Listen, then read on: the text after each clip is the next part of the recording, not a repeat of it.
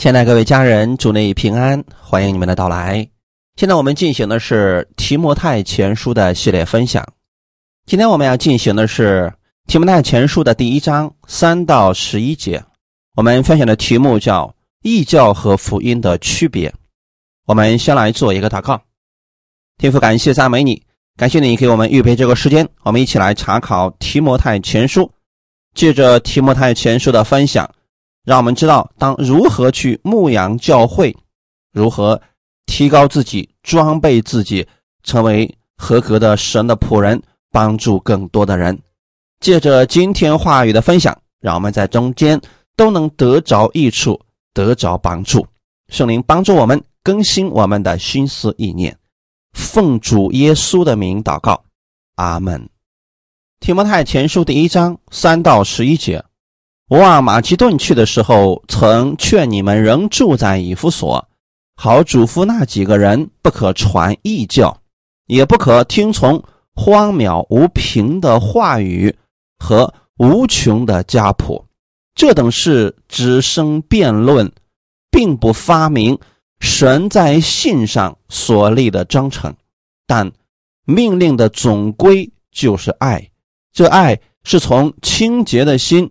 和无亏的良心、无伪的信心生出来的。有人偏离这些，反去讲虚浮的话，想要做教法师，却不明白自己所讲说的、所论定的。我们知道，律法原是好的，只要人用的合宜，因为律法不是为一人设立的。乃是为不法和不服的、不虔诚和犯罪的、不圣洁和恋世俗的、弑父母和杀人的、行淫和亲男色的、抢人口和说谎话的，并起假誓的，或是为别样敌正道的事设立的，这是照着可颂之神。交托我荣耀福音说的，阿门。本段是保罗指示提摩太当如何禁止当时异教的滋长，以及如何竭力避免无意的辩论，因为这样的事情对信徒的实际生活并没有太大的作用，只有爱真正帮助信徒长进。而这种爱，是真信心所产生的，绝不是虚假的善行所能装出来的。在此，保罗也说明了律法的功用，并不是给人靠着得救，乃是叫人知罪。一个罪人靠着行律法所。表演出来的爱心，绝不是真的，因为这样的爱心，它不是从无伪的信心当中产生的。另一方面，倘若有人以为我们得救既不是凭着行律法便可以随意犯罪、违背律法，这样也是落在了严重的错误当中，因为。律法不是叫人靠着得救，而是为着犯罪的人被定罪而设立的。正如本文当中所说的，律法是为不义的人、不服不法的人所设立的。我们看一下三到四节：我往马其顿去的时候，曾劝你们仍住在以弗所，好嘱咐那几个人不可传异教。也不可听从荒谬无凭的话语和无穷的家谱，这等事只生辩论，并不发明神在信上所立的章程。马其顿是罗马帝国的一个省份，其地理位置在今天的希腊北部。从本句我们可以推测出，保罗是在马其顿境内写了这封书信。曾劝你们仍住在以弗所，这以弗所是小亚细亚省的首府。本句不单暗示提摩太当时正在以弗所，也透露给我们知道，保罗在他第一次被囚罗马获释以后，曾经去过以弗所教会。所以说啊，保罗很可能是从以弗所前往马其顿去的。保罗提醒提摩太，要特别留意那几个传异教的人。这里所说的异教。是指别的，并非是指别的宗教或者是异端，而是指所有不单纯、不准确的、不以基督为中心的话语和信息。所以，提摩太应当谨记这个使命。保罗不是为他在大城市的教会当中找了一份安定的职业，让他在那儿当大牧师。接受着高尚的地位和高额的奖金，而是要让他在以弗所为真理而战。教会既然是真理的柱石和根基，那么提摩太有责任为真理做见证。所以，当传道人发现教会当中有人传异教的时候，绝对不能。视而不见。作为服侍人员，我们应当站出来，指出这种信息的错误，从而避免没有分辨力的信徒进入这其中。如果说大家都做一个面面周到、不惹麻烦、四面讨好的好人，这样的话，异端在教会当中就会凶猛的发展。保罗对提摩太的劝告，对于今天的异端非常具有指导性的作用，因为在今天的教会当中，很多的异教也是用这种方式传播的，我们应当格外的留意警惕，不要忘记了服侍主的使命。我们服侍主，不是为了自己生活安定。或者说让自己得着更好的名分等等，乃是要忠心于神所托付的使命，持守纯正的真理。大家想一下，如果说连服侍人员的真理都不纯正，那么听他们的人该是何等的悲哀呀！这里提到几个人，并没有说明是谁，暗示啊。提摩太是知道这几个人的，大概包括了徐米乃和亚历山大，还有包括提摩太后书第二章里面提到的菲利图。他们人数虽然不多，但所发生的作用对教会影响十分的恶劣，所以。我们不能等着异端发展壮大，对教会都产生分裂了，那个时候再采取行动，有点晚了。而应该在一开始发现的时候，便要立刻的去制止他们。保罗在《使徒行传》二十章里边对以弗所教会长老所说的话语，他曾经说过：“我知道我去之后。”必有凶暴的豺狼进到你们中间，不爱惜羊群；就是你们中间，也必有人起来说悖谬的话，要引诱门徒跟从他们。这些话语，在保罗写本书的时候已经都应验了。以弗所原本就是一个信奉异教的大都市。邪术十分猖獗，《使徒行传》十九章记载，保罗在以弗所传道的时候，就曾经在推拉努的学房天天与这些人辩论。其后啊，更是有银匠迪米丢挑唆众人反对保罗，使全城陷入混乱。上文就提及说，当时悔改信主而离开这些恶道归正的人。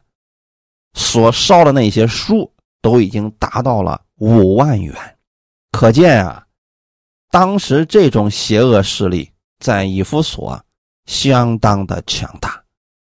在此，虽然说没有提到这几个人传的是哪一种的异教，但是在第六章第三节里边说到这个事情的时候，保罗说他们是不服我们主耶稣基督纯正的话与那合乎敬虔的道理，又是自高自大，一无所知，专好问难，争辩言辞。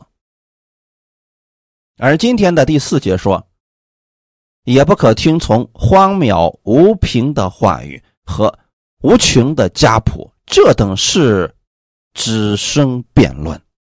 可见这些传异教的人最喜欢辩论一些没有圣经依据的事情，而且他们所辩论的这些真理啊，有很多呢，很明显是跟真理相违背的。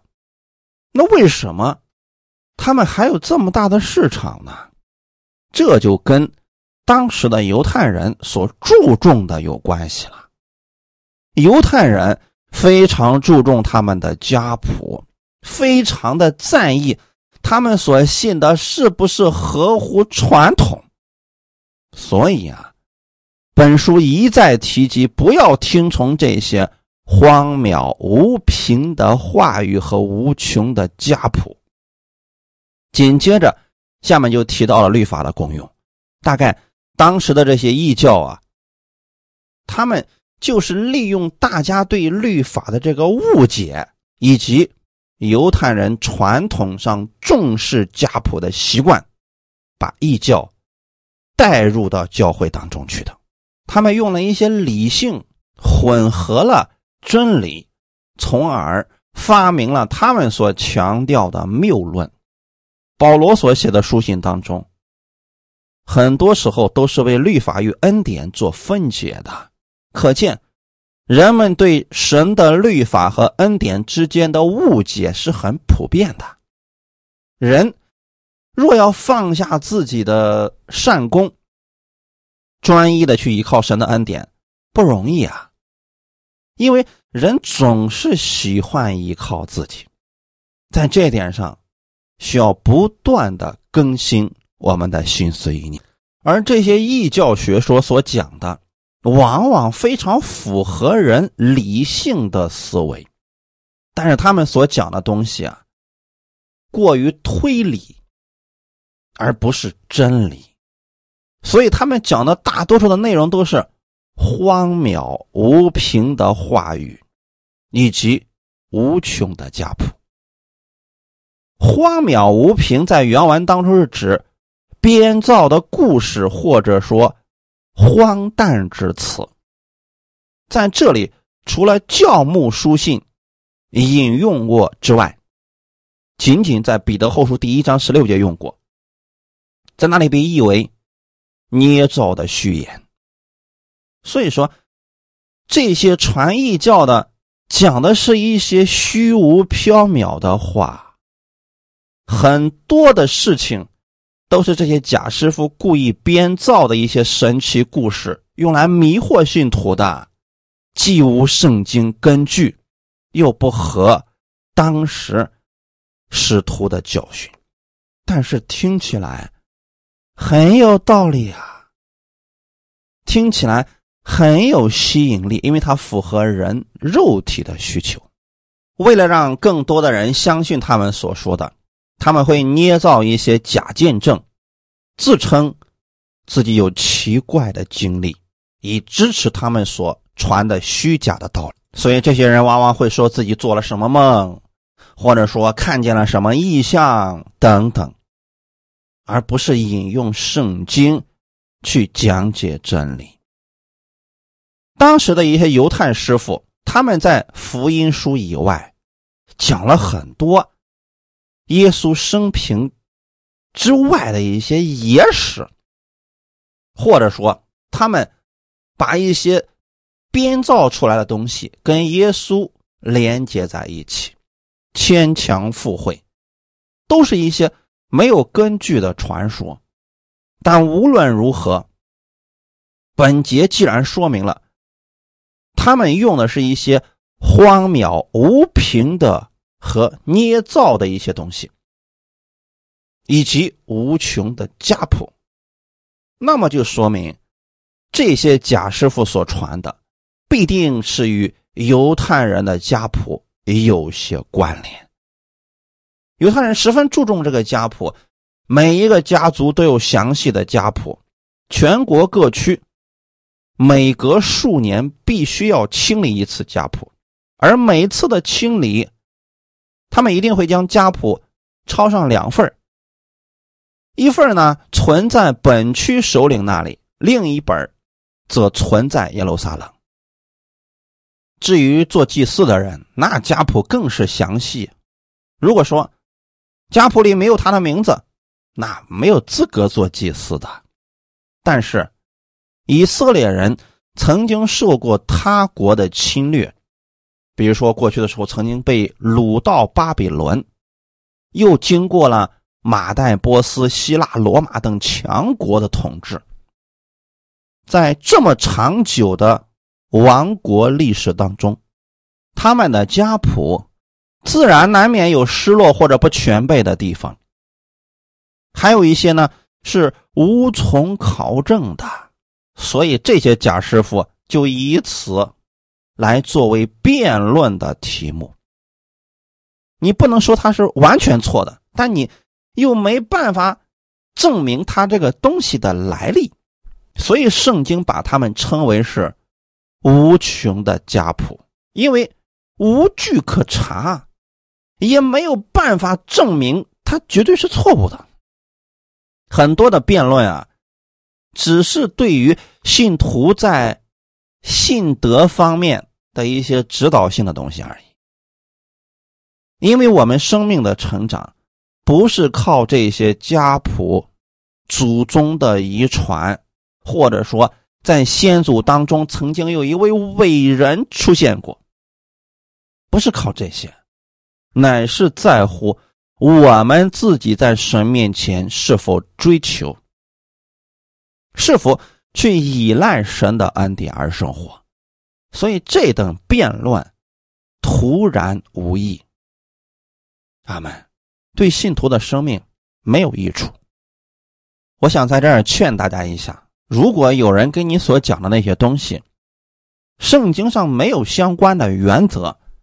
而这些东西又无从查考，最好的方式就是不跟他们辩论，离开就好了。既然没有圣经的根据，你随便说，我不会听。为什么呢？因为这样的辩论并不发明神在信上所立的章程。这个章程在原文当中指的是管家或者经营。也可以译作为职分，意思就是管辖、管理之权柄。保罗的意思大概是说啊，对于这等传异教所编的这种荒谬无凭的话语，在信徒权柄的使用上，并不能给人带来启示或者亮光，也不会让信徒更加信服神，或者说。认识权柄上有更大的益处，没有这些帮助的，那既然没有帮助，我们去辩论他们干什么呀？其实本节主要是教训服侍人员和传道人，不要注重今世的一些学问或者哲理过于圣经的真理，而对于圣经当中没有详细记载的那些属灵界的奥秘事。不要去辩论，这些毫无意义，因为圣经并不是把所有世界上的事都记载出来的，它是一本有中心主题的书，那就是耶稣基督以及他的救赎，跟救恩无关的那些灵异事件，神没有必要把它都写出来呀。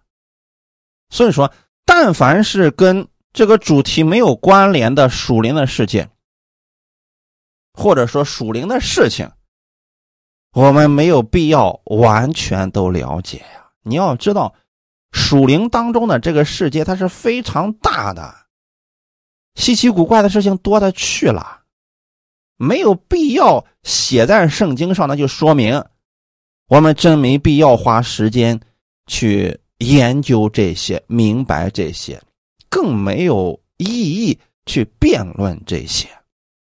辩论到最后没有结果的，只能让人产生无休止的争论。所以说，对于这等的神学悬案，你知道有，或者说你说我不知道这些事那更好。我们把焦点放在神的真理上，不是更好吗？第一章第五节，但命令的总归就是爱，这爱是从清洁的心和无愧的良心、无伪的信心生出来的。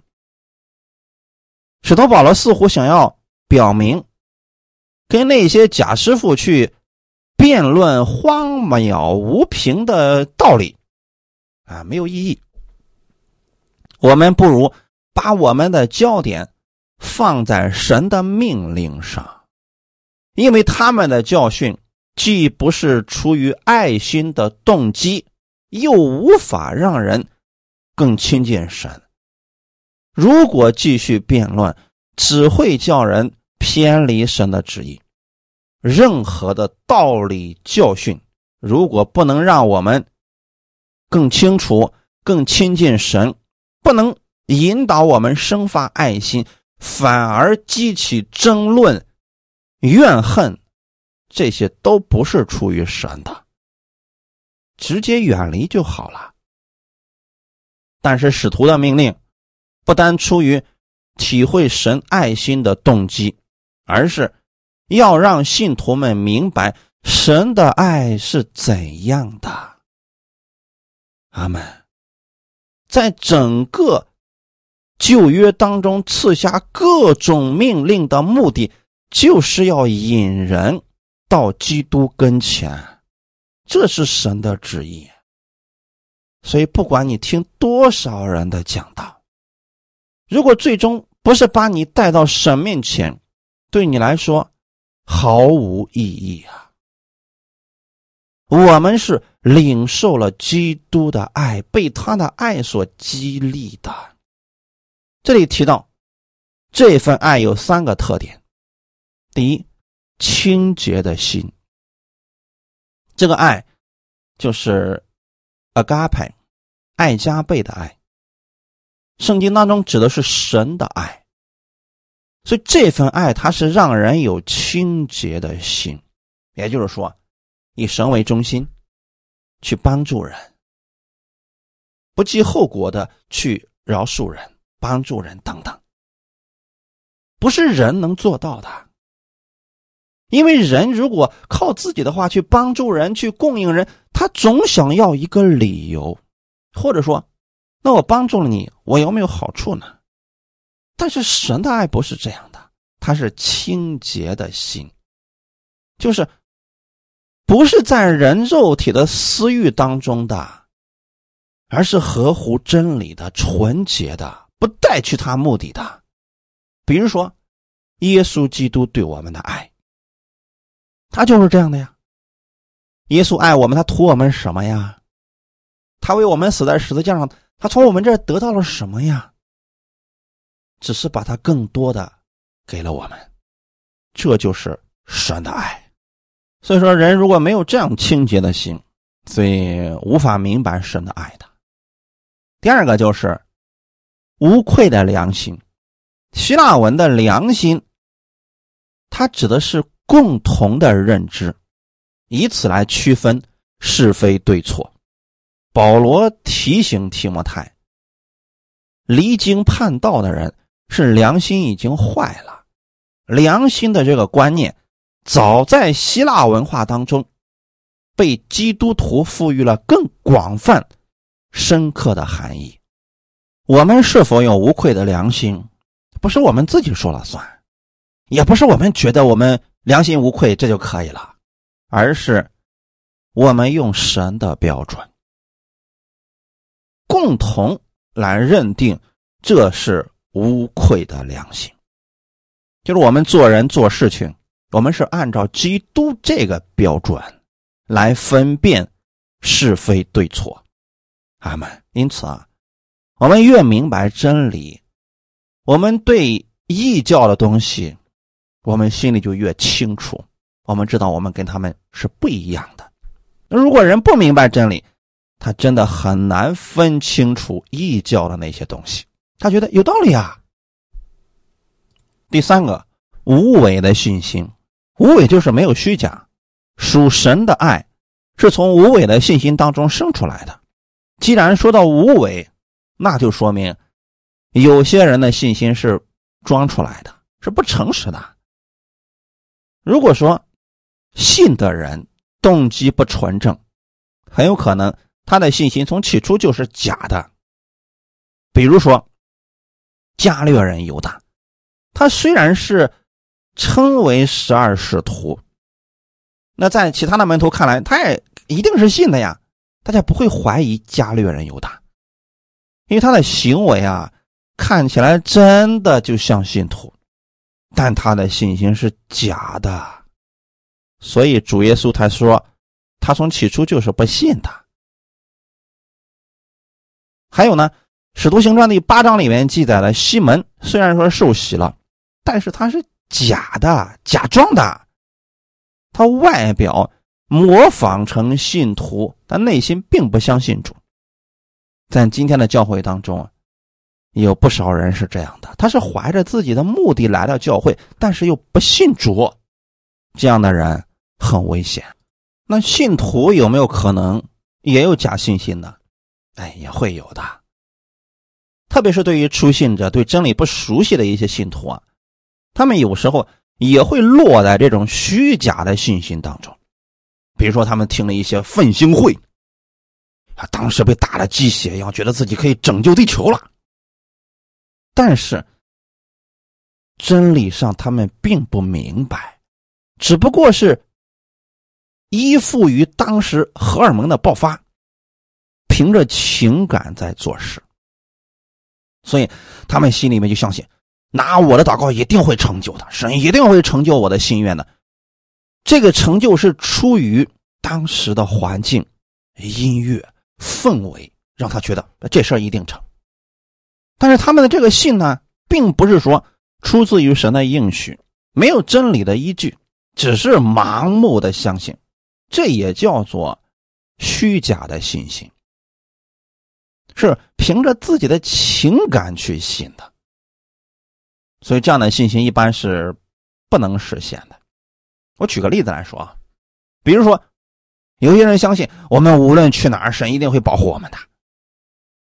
结果呢，他喝完酒要去开车，却相信自己一定不会遇到交警。像这种信，他就不是从神而来的信心，而是一种自我安慰式的信。结果呢，他遇到交警，而且还被罚了，于是啊，他就哀哭悲伤。不受安慰，甚至说这个神不可靠。那这种信心，它就叫做虚假的信心。如果他明白真正的信心，知道基督是为他人着想的，他就不会在喝完酒之后就开车，因为喝完酒开车这个危险性大家是已经知道的。一旦酒喝多了，它会影响到判断力的。不单会害了别人，也会害了自己的。那在这种情况，基督怎么可能会同意这种事情呢？所以说，如果说这个信心真的是从神的爱里边产生的，出于爱人的缘故，他不会去做这个事情的。再回来看看那些贾师傅所传讲的，都是一些荒谬无凭的话语，只会。发生辩论，引起争执，破坏爱心。但神律法的总结就是爱，叫人因着基督的爱得着生命，并且活出这份爱来。这个爱正是从清洁的信、无愧的良心和无伪的信心所生出来的。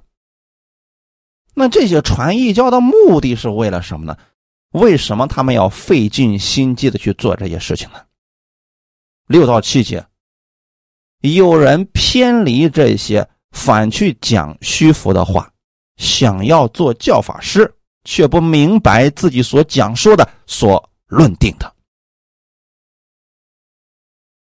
贾师傅的错谬就在于他们离开了爱心的道路，离开了基督为中心的这个原则，他不会去走真理的路。为什么他们一定要这样去讲一些虚浮的话呢？因为他们想要抬高自己、荣耀自己，所以才会编出那些玄妙的、神奇的。无凭的理论来为自己做基础，让人以此来相信他们。如果他们传真道，把人都带到基督面前，那你说他们的威望是不是就没有了呢？真正传神福音的人绝不会抬高自己，对吗？他会去不断的荣耀基督的。但有人。偏离了这些，这里所说的有人，就是指那些没有照着保罗上面所说的那个爱心的原则去追求真理、传讲真理的人。还有一些呢，就是教会当中的一些人啊，没有去追随真理，反而跟从了假师傅，他们都离弃了最重要的属灵法则。结果呢，去跟随那些似乎高深奥秘、有趣，但却对生活毫无实际性的帮助的道理。那些稀奇古怪的道理，大家一定要警惕啊！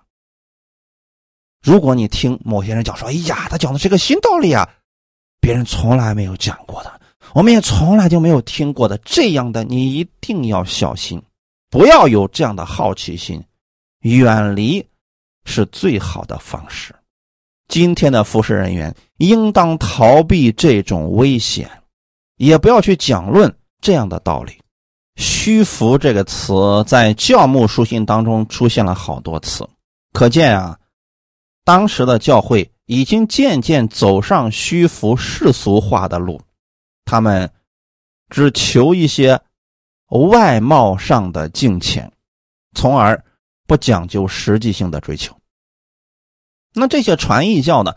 他们想要做教法师，却不明白自己所讲论、所论定的这些传异教的可怕之处，大家总明白了吧？他们所讲的，连他们自己都不明白，结果听他们的人竟然相信。是不是很荒诞呀？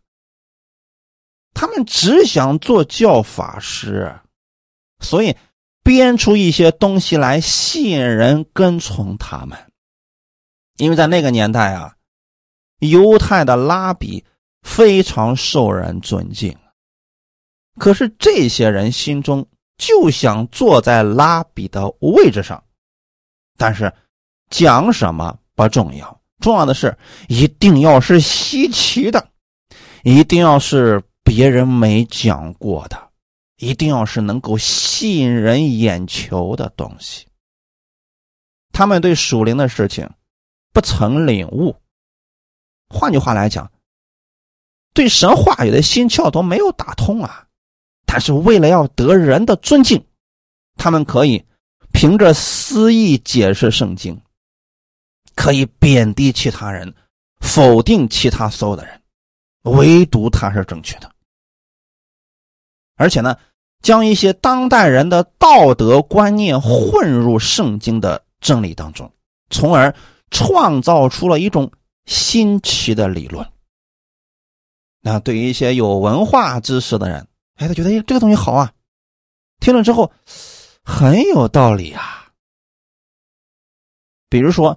下面所记载的这等教法师引用旧约律法，错误的将律法的功用用在其他地方，以此让人误解圣经真正的意思。可以说啊，败坏人心，让听他们的人心中充满惧怕，从而跟随他们。在提摩太后书第二章里面就提到，这些假师傅啊说，复活的事情早都已经过去了，哪里还有复活的事情？哎，他们有很多例子给你说明啊，不存在复活的事情，这不就败坏好些人的信心了吗？那律法的功用到底是什么呢？提摩太前书第一章八到十节，我们知道律法原是好的，只要人用的合宜，因为律法不是为一人设立的，乃是为不法和不服的、不虔诚和犯罪的、不圣洁和恋世俗的、弑父母和杀人的、行淫和欺男色的、抢人口和说谎话的，并起假誓的，或是为别样敌。正道的事设立的，我们要对旧约的律法有正确的认识。使徒保罗说：“我们知道律法是好的。”他这话的意思是受过圣灵的启示，他是明白律法的真意之后说的。为什么呢？因为保罗曾经是法利赛人当中的法利赛人，他的老师就是拉比加马列。那相当厉害的一个老师啊，可是那个时候呢，他不明白律法的功用啊，逼迫基督徒，杀害基督徒，直到后来主耶稣亲自呼召了他，他得着了圣灵的启示，认识了基督的救恩之后，他的教导才不是凭人的智慧，而是圣灵所教导的。所以他说，律法原是好的。罗马书七章十二节说：“这样看来，律法是圣洁的，诫命也是圣洁、公义、良善的。”也就是说啊，并非律法本身有什么问题，而是人并不能遵守律法。同时，神也从来没有说过让人通过律法得救。律法只是叫人知罪，使一些犯罪的人知道自己被定罪了。但是律法并不能救人脱离罪恶，律法也不可能让罪人成为圣洁。在此所称的律法，是指整个旧约而说的。虽然在摩西五经当中，把律法分为诫命、律例、典章。也包括道德和宗教的礼仪，以及社会的法律等等。但是在新约当中提及律法与诫命的时候，多半是指整个旧约。这里提到律法，只要人用的合宜。换句话来说啊，律法有它的用处啊。如果说将守律法作为得救的途径，那是错误的应用了律法，所以保罗并非反对律法，也没有说不需要讲律法，他只是不希望人错误的运用律法。包括今天有很多人走极端了，他说了，我们不需要讲旧约的东西，我们只需要讲新约就行了，因为我们在新约之下了。这也是对律法的乱用啊！我们要晓得，律法是训蒙的师傅，要引人到基督跟前的。那还有很多人都没到基督跟前，他们认识律法也是挺好的呀。因为有些人心中还是挺狂妄的，那这样的人只有在律法面前，才能让他们。认识到自己的无知啊！你就比如说，圣经当中提到了一个少年的财主，那他就很狂妄啊，来到耶稣面前说：“夫子啊，我当做什么善事才能承受永生啊？”那当时耶稣说：“律法你是知道的呀，啊，应当怎么样怎么样？”他说：“这一切我从小就遵守了。”那耶稣说：“你还缺少一样。”变卖你的家产分给穷人，来跟从我吧。你有没有发现，耶稣给他的是律法，因为他心中已经十分的骄傲了。如果这个时候再给他恩典，他瞧不起恩典的。所以在这个年代，我们也需要去讲律法，但是要正确的去讲，不能让人误用律法，更不能用律法去辖制信徒，这个不正确呀。阿门。在今天的很多教会当中，有这种观念，他们认为得救是凭着耶稣的恩典，但是得救之后要有好行为，应当去遵守律法。因为啊，得救是凭着信心，但得救之后，你想有好行为，就必须让律法来帮助你了。其实这是不正确的，这就是。乱用了律法，律法要求人有好行为，是根据刑法。如果不行律法，就要受咒诅啊。但恩典下的基督徒有好行为，是基于神的爱，是被主的爱所激励，从里面流淌出来爱的生命。跟要求无关了，因为这种爱能结出各种善行的果子来。换句话来讲，基督徒需要有好行为，但这个好行为绝不是用律法吓唬出来的，乃是他明白了神的爱所结出来的果子。阿门。九道时间，有不少的传道人和信徒啊，他就似乎在讲到救恩方面的真理的时候，才用到因信称义，但是，一讲到好行为，立即就回到了他们的老观念当中。也就是说，那总犯罪这个不行啊！如果基督徒总是犯罪，那他就不得救了，难免要灭亡的。他们在不知不觉当中，仍然以刑法作为行善的法则，而不是以基督的爱为出发点。这就不是新约恩典之下的信徒所应当去遵守的法则。简单来讲。我们今天在新约之下，我们行善，绝不是因着惧怕神，乃是被神的爱感动了。阿门。因为我明白了耶稣是这样的爱我们，所以我们愿意这样去参与到服饰当中来，愿意这样去帮助更多的人，这样才能真正的将荣耀归给神。下面又提到，律法不是为艺人设立的，那你是不是艺人呢？有人说我是啊，你是如何被称义的呢？是因着你的好行为吗？当然不是，因信被称义的。既然你成为了艺人，那律法不是为艺人设立的，就说明你不在这个范畴之内了。也就是说啊。律法不是为那些已经因信称义、已经得救的人设立的。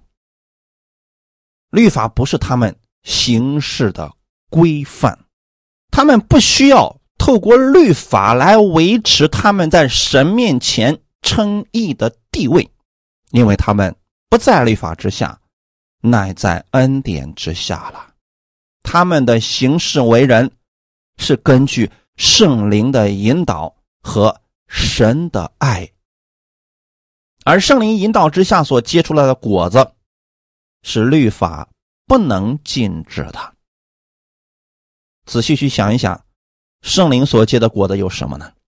那里面所结出来的果子有哪一样是律法所能禁止的呢？虽然如此，律法依然需要存在。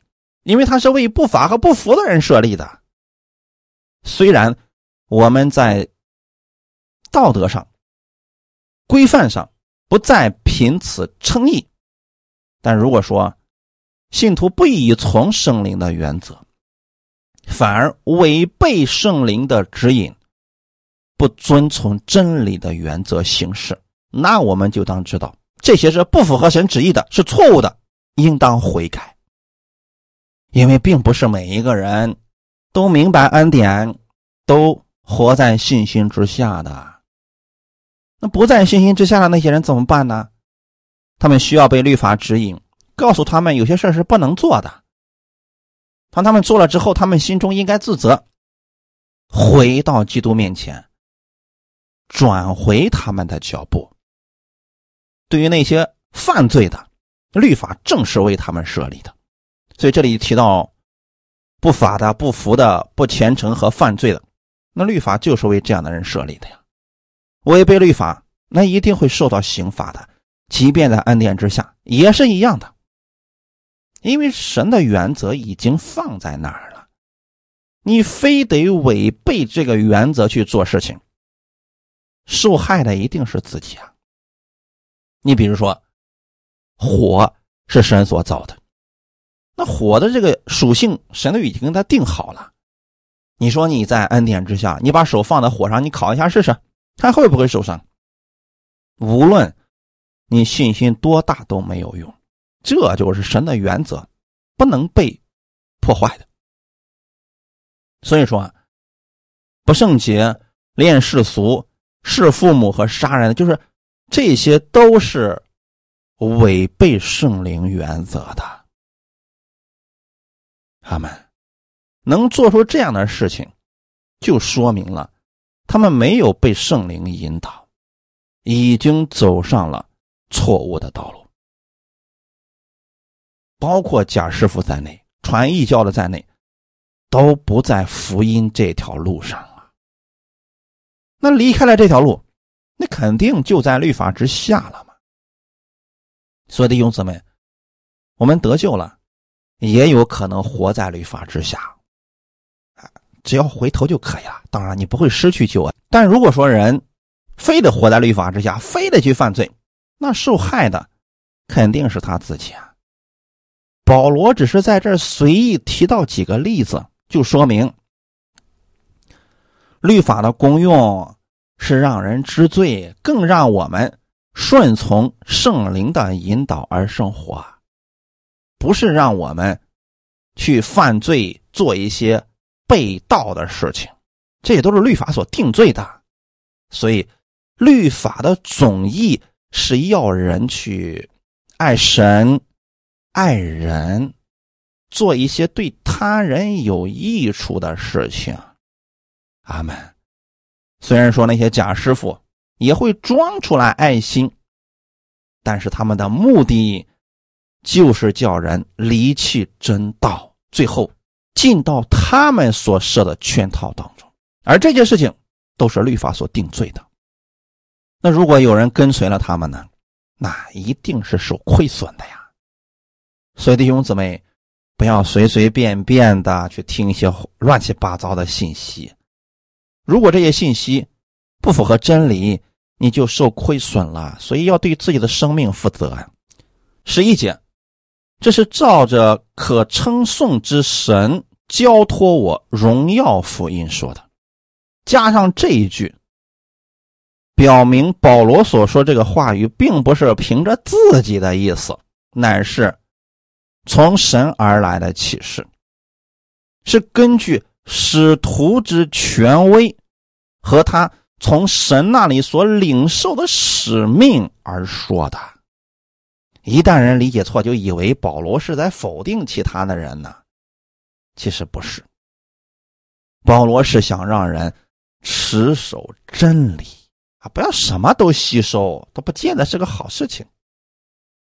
神。乃是可称颂之神。按这里的上下文来说，神之所以可称颂，不仅仅是因为他赐下了律法，同时他也赐下了荣耀福音，并将这个福音交给保罗去传送。倘若神只赐下了律法，那我们就只能在惧怕和刑罚之下被定罪，没有盼望的。但是呢，他在。律法之后再赐下救恩，使人虽然在律法下被定罪，却可以因着耶稣基督而赦罪。这就是神的恩典了。因为神的旨意就是要让人得救，而不是让人陷入到刑罚之下。照着神荣耀福音。这句话，保罗是想讲论律法功用的作用时候，强调神他给我们的福音是充满荣耀的。可见呀，律法与福音并不是冲突的。律法所定罪的，福音照样定罪。你比如说，杀人的、杀父母的，你无论是哪个律法。无论是哪个福音，它结论都是一样的。阿门。虽然旧约的律法有荣光，但是它比起福音来说，荣光实在是太小了。虽然说去守着律法的那些执事，他们有荣光，但是如果我们在恩典之下，我们的荣光是更大的。假如说，那些假师傅混合了自己的一些乱七八糟的教义，都能吸引人，那是不是真正的福音更会吸引人呢？有好些人并没有把福音的真正的好处给人讲明白，反而把福音讲成了一种辖制、捆绑，让人愿意去听从那些假师傅的。这也说明啊，这些讲的人、服侍人员。需要提升他自己，因为啊，他对福音的理解太少了，需要不断的装备自己。因为真正的福音，绝对是有吸引力的，能够使人从各种假道当中转回的，让人得着从上头而来的平安与自由。他会看见神无限的恩典，让人。愿意跟随神的怜悯恩惠，所以说，如果你所听的道让你对耶稣越来越感兴趣，恭喜你，这就是真道，不要再到处寻找了。如果你所听的道让你越来越觉得人生充满了盼望，不要再四处寻找了，就照这条路走下去，你的生命会越来。越丰盛的，感谢主，愿今天的分享给你们带来一些帮助。我们一起来祷告。天父，感谢赞美你，感谢你今天借着这样的话语，让我们知道异教和福音的区别。福音是以耶稣基督为中心，是给人带来生命平安的；而异教是要把人带到福音之外，让人跟随的是一些。稀奇古怪的道理而已，而这样的道理没有爱。在福音当中，我们可以看到基督的爱，我们被这份爱所激励，能产生清洁的心、无愧的良心和无伪的信心，更能从这些生出更多的爱来。主，你让我们不去跟随那些虚浮的，让我们把目光。放在真理上，放在耶稣基督上，这就是最有效、最智慧的方式了。请你保守我们的心，让我们一生只跟随耶稣基督。